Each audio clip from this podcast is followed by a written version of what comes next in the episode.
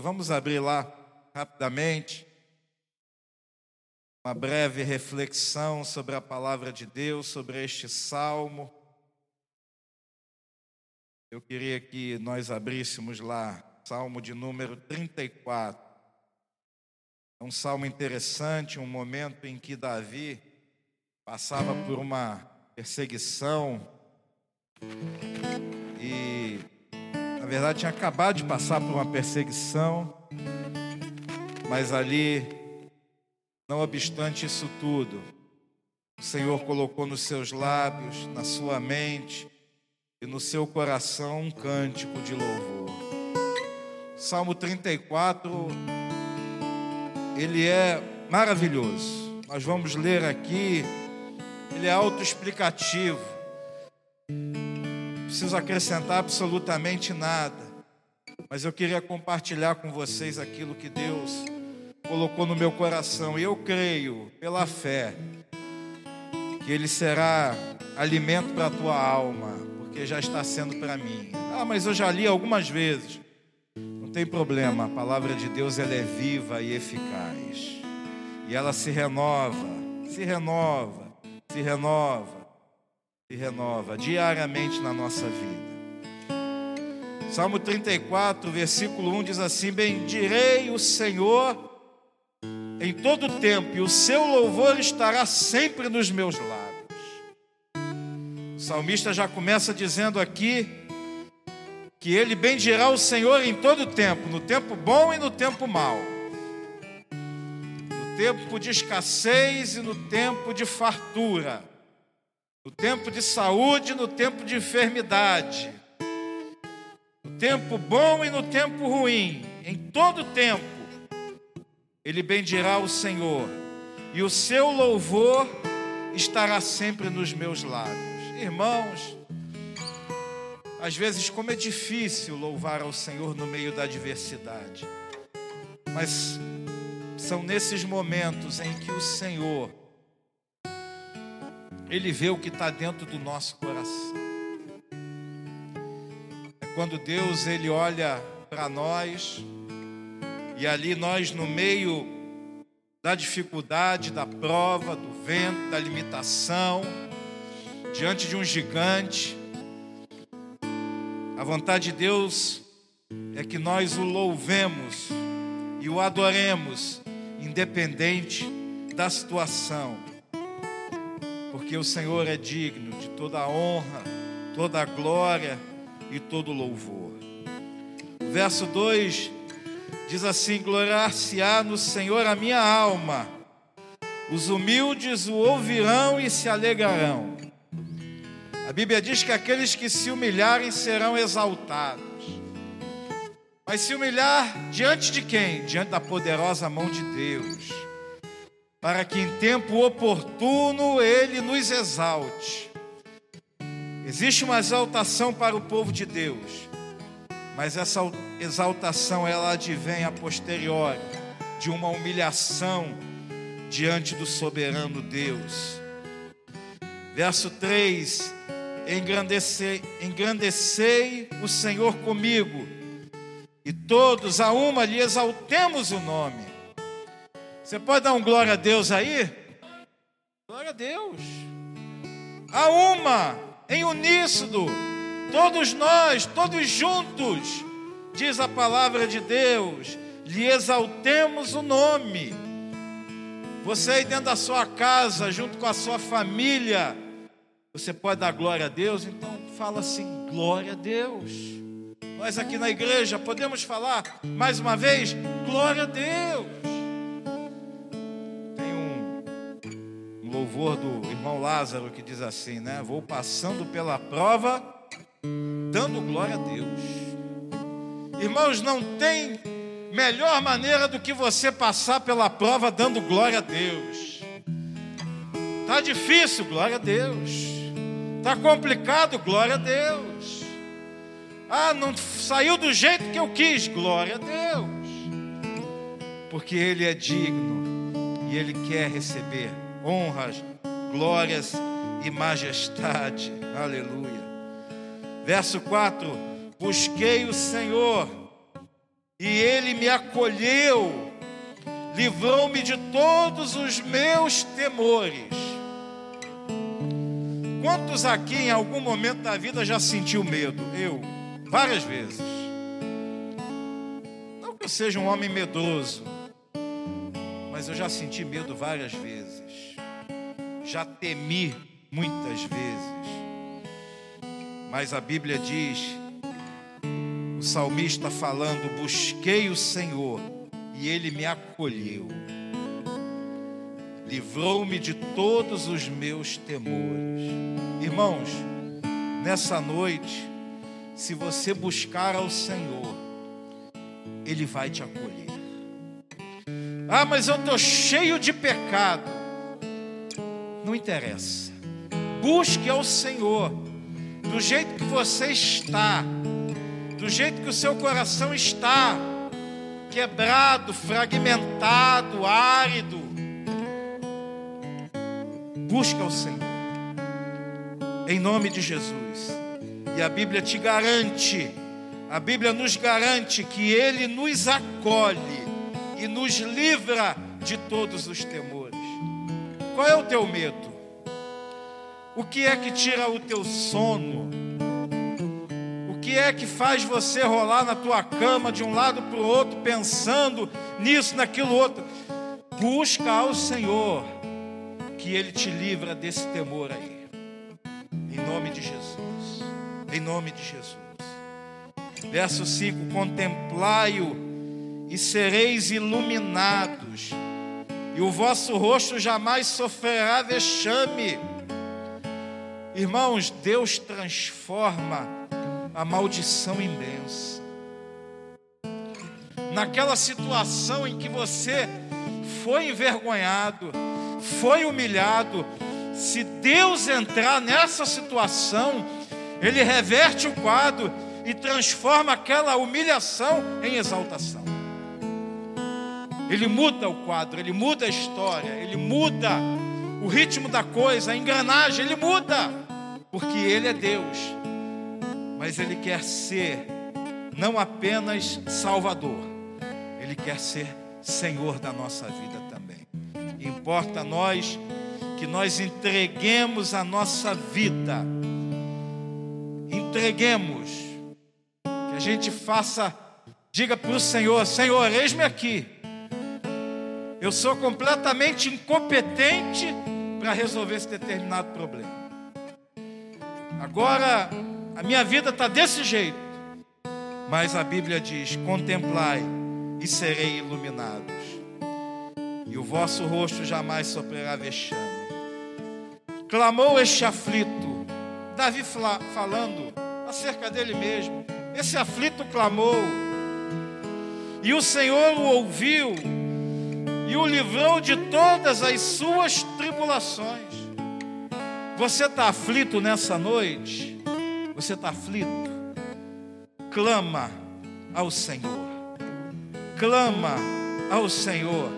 Clama ao Senhor e Ele te livra das tuas tribulações. Mas isso não quer dizer que você não vai ter problema.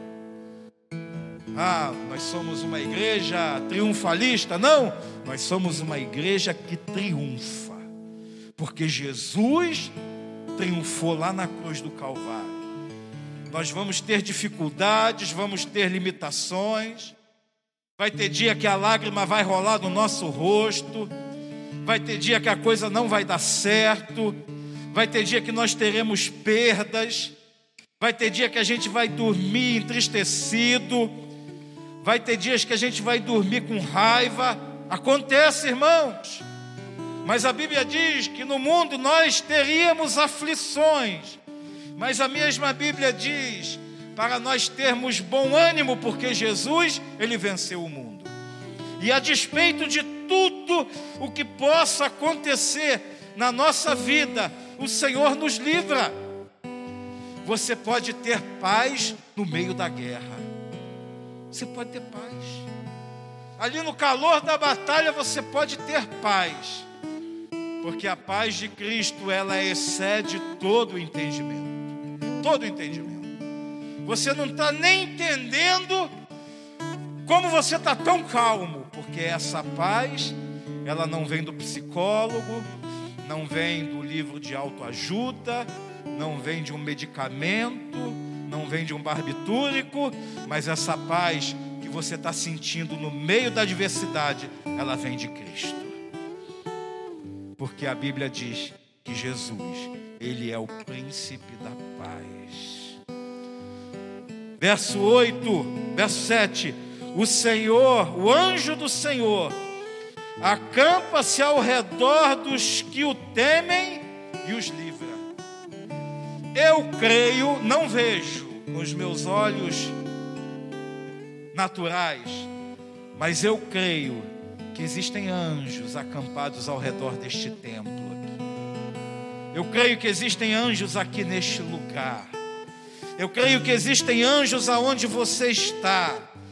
Se você teme ao Senhor, existem anjos que estão acampados na tua vida, na tua casa, no teu trabalho, nas tuas coisas. Não entendemos em anjo da guarda, mas entendemos que existem anjos que guardam. Guardam a nossa vida, livramentos, porque aqueles que irão herdar a salvação, o Senhor já despede anjos ali para trabalhar por Lá em Hebreus.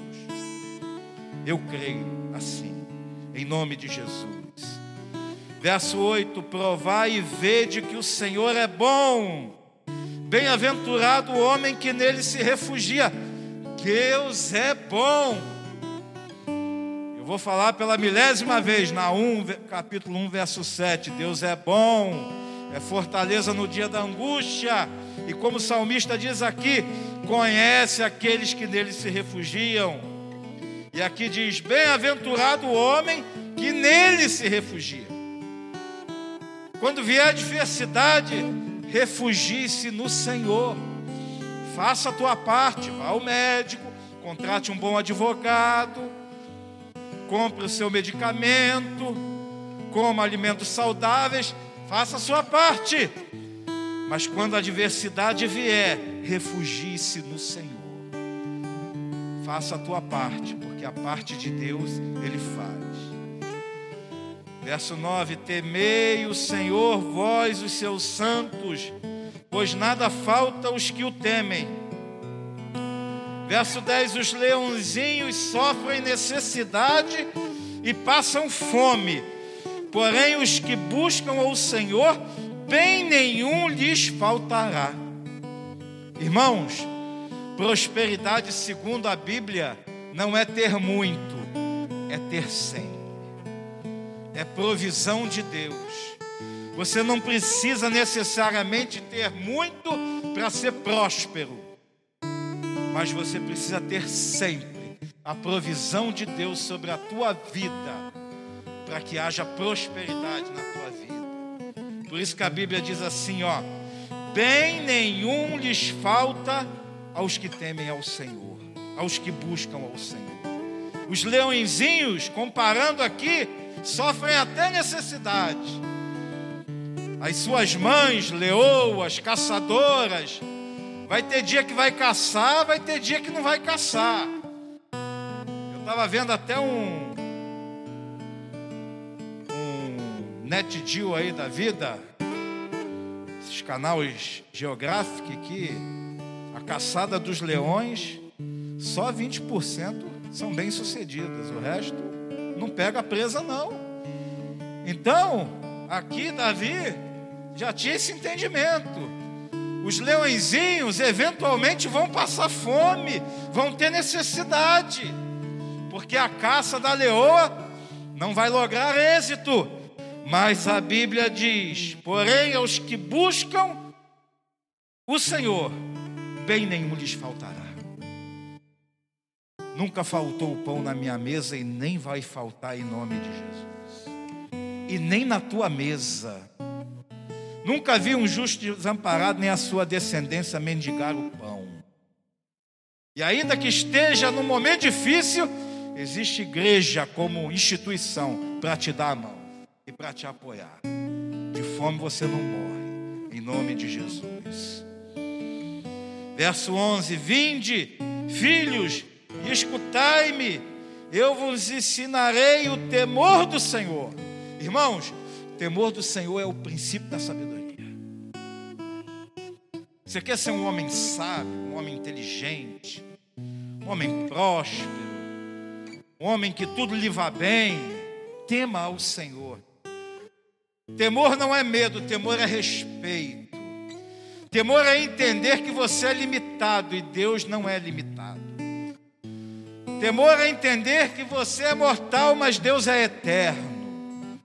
E através da eternidade dele e da obra redentora de de Cristo na cruz do Calvário, você se torna eterno com Ele também, porque você vai morar na glória.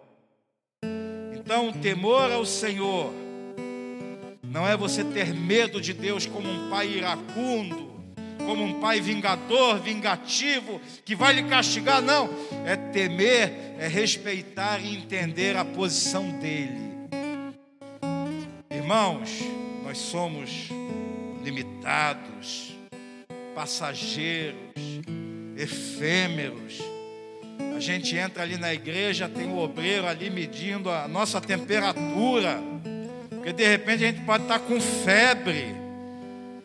A gente é tão passageiro, tão frágil, mas Deus, a palavra de Deus diz que os céus dos céus não contêm a glória dele. Ele é maravilhoso, Ele é excelso, Ele é eterno, Ele é todo e absolutamente poderoso. Por isso que nós tememos ao Senhor, entendemos que o Senhor, Ele é Deus sobre a nossa vida. Quem é o homem que ama a vida e quer longevidade para ver o bem? Verso 13, ó. Refreia a língua do mal e os lábios de falarem dolosamente. Irmãos, oração. Senhor, coloca um anjo na minha boca. Senhor, coloca uma, um anjo na minha boca, para que eu possa falar somente aquilo que edifica. Espírito de fofoca, em nome de Jesus, cai por terra de maledicência, cai por terra, de inferência, cai por terra. Inferência, para quem não sabe, é você olhar para a pessoa e achar que ela está achando alguma coisa de você, de alguma coisa, e você não sabe de nada, só porque você olhou e achou alguma coisa a respeito daquela pessoa. Você está cometendo uma inferência, e Deus não se agrada disso. Por isso que a Bíblia diz: refreia a língua do mal e os lábios de falarem dolosamente. Verso 14: Aparta-te do mal e pratica o que é bom. Procura a paz e empenha-te por alcançá-la. Irmãos, quem não tem inimigo? Quem não tem alguém aqui que não gosta da gente? Pelo simples fato de nós sermos o que somos ou às vezes por uma palavra mal colocada, por uma atitude, por uma falta de maturidade lá atrás. De repente tem alguém que não gosta da gente. Mas o que depender de nós, procura a paz e empenha-te por alcançá-la. Eu já peço perdão ao vivo aqui, online. Se eu fiz alguma coisa contra alguém que está me ouvindo nessa noite, me perdoe. quiser, pode mandar até uma mensagem que eu vou presencialmente. Me perdoe. O perdão, o perdão, ele é libertador. Abrindo um parênteses agora. O perdão, ele é libertador. Se você tem alguma coisa contra alguém, libere esse perdão você vai ver como a tua vida vai mudar. Como o teu dia a dia vai ser melhor. Como você vai produzir mais. A Bíblia diz acerca da raiz de amargura que ela nos afasta da graça de Deus e contamina outras pessoas. E uma das sementes terríveis para gerar raiz de amargura dentro do nosso coração é a falta de perdão. Verso 15: Os olhos do Senhor repousam sobre os justos e seus ouvidos estão abertos ao seu clamor. Deus, Ele ouve sempre, sempre, Ele ouve. E Ele responde segundo a majestade dEle, segundo o querer dEle.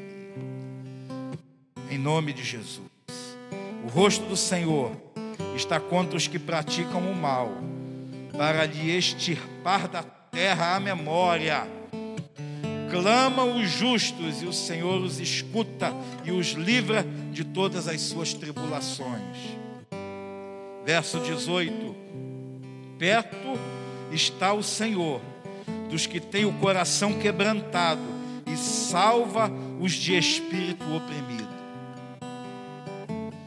Se tem uma coisa que Deus resiste é o soberbo.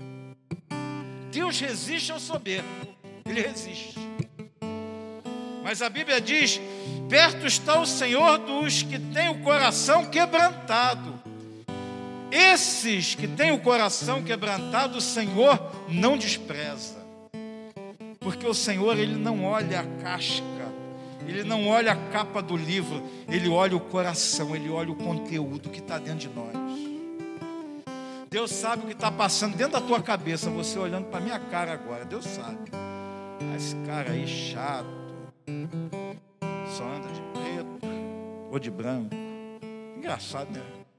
Pode reparar, ou estou aqui de preto ou de branco. É. Deus sabe o que está passando na tua cabeça aí. Você está pensando em alguma coisa, em algum dolo. Se você está pensando em praticar alguma coisa que desagrada a Deus, Deus sabe. Eu não sei. Eu não estou mandando recado para ninguém, estou falando aquilo que Deus está colocando no meu coração. Porque Deus está perto dos que têm o coração quebrantado e salva os de espírito oprimido. Se humilha diante da poderosa mão de Deus para que em tempo oportuno Ele nos exalte. Se humilha, em nome de Jesus. Pode vir aqui o ministério de louvor. Muitas são as aflições do justo, mas o Senhor de todas, de todas o livra. Muitas aflições o justo tem. Isso vai de encontro à doutrina da prosperidade, de que você vai ter sempre, você vai ser sempre abençoado, você isso, aquilo outro e tal. Porque a Bíblia diz assim: Muitas são as aflições do justo, mas o Senhor de todas as o livra. Preserva-lhe todos os ossos, nenhum deles se, sequer será quebrado. Referindo-se a Cristo lá na cruz do Calvário. O infortúnio matará o ímpio, e os que odeiam, e os que odeiam o justo serão condenados. O Senhor resgata a alma dos seus servos e dos que nele confiam, nenhum será condenado. Amém? E agora que o amor de Deus Pai, Criador dos céus e da terra, que a graça maravilhosa do nosso Senhor e Salvador Jesus Cristo, que a unção e as consolações do Teu Santo Espírito, seja com o Teu povo aqui neste lugar seja com o teu povo, ao alcance da minha voz, por toda a face da terra espalhado, hoje e eternamente. Todos digam amém.